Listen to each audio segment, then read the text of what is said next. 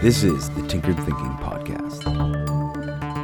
Episode 72 Perseverance versus Pivot. This episode references episode 57 entitled Compass. If you'd like to fully understand the reference, then please check out that episode first. Those who persevere and eventually succeed are lauded, for good reason. But what about the person who pivots? Are they giving up in a sense? What defines perseverance? Perhaps the willingness to keep going, even in the face of setbacks and failures. But what defines a pivot? Here's a possible definition the willingness to try something new given the information received from setbacks and failures. What exactly does that sneaky pair of verbs really mean in the first definition? Keep going. What does the persevering individual actually do when faced with setbacks and failures? How do you keep going after a setback or failure while persevering? Rarely is the answer to do the same exact thing that led to the setback or resulted in failure. Something needs to be changed. This is the hard work, requiring a teamwork of things awareness, calmness, optimism, thoughtfulness, curiosity, and a willingness to try something new. Maybe only slightly different from the last strategy, maybe something vastly different. A pivot is required. The persevering individual who succeeds is mythologized like a steam engine. They had the drive. Oh, and just happened to find the right pair of train tracks. Clap down on those tracks, and then it was full steam ahead to the horizon and beyond. But this is not the case. There are no such fast tracks.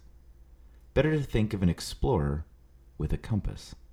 The explorer doesn't stare straight at the compass the whole time, marching off in the direction it points until the destination is reached.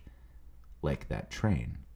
That would get you killed. You'd end up walking off a cliff or into a bear den or a drug den or into a river home of home to piranhas or a casino full of smiling sharks.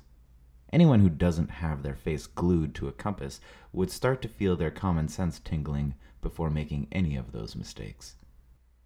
And the more blind drive an individual has, the more spectacular the collision when that locomotive can't pivot to dodge the building sized rock that happened to fall on the tracks. The good explorer is constantly referencing a compass, but a good explorer spends the majority of their time looking at the terrain. If the goal is north, it could be better served to go east for a little while if only to go around a mountain instead of making the treacherous climb up into the clouds. A pivot to go around an unforeseen obstacle might actually be faster and safer than trying to gobble up the obstacle with loads of work and frustration. Are you climbing unnecessary mountains? Don't just head back down the way you came. Build a toboggan, round the mountain at the height you find yourself, and slide down the other side, or slide east at the very least. A bad habit provides an extremely reliable framework for a new, potentially good habit to expropriate. Don't let all that hard work go to waste. The results of perseverance are wicked sexy. That's why perseverance gets all the fanfare. It's the movie montage that delivers our perfectly packaged, well seasoned hero who will save the day in tight clothing. The pivot is not sexy. It has no fanfare and is usually marked by some failure, obstacle, or some setback. What surrounds the pivot is confusion and uncertainty, the least sexy things for many humans.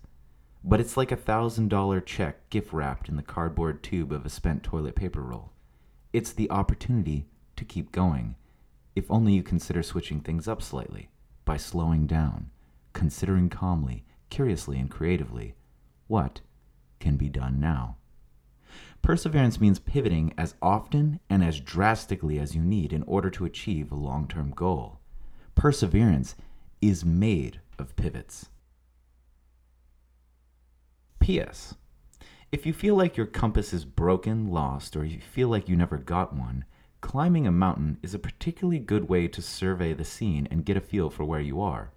That means learn something, something big, different, and hard. Remember, though, the climb to the top is not straight up.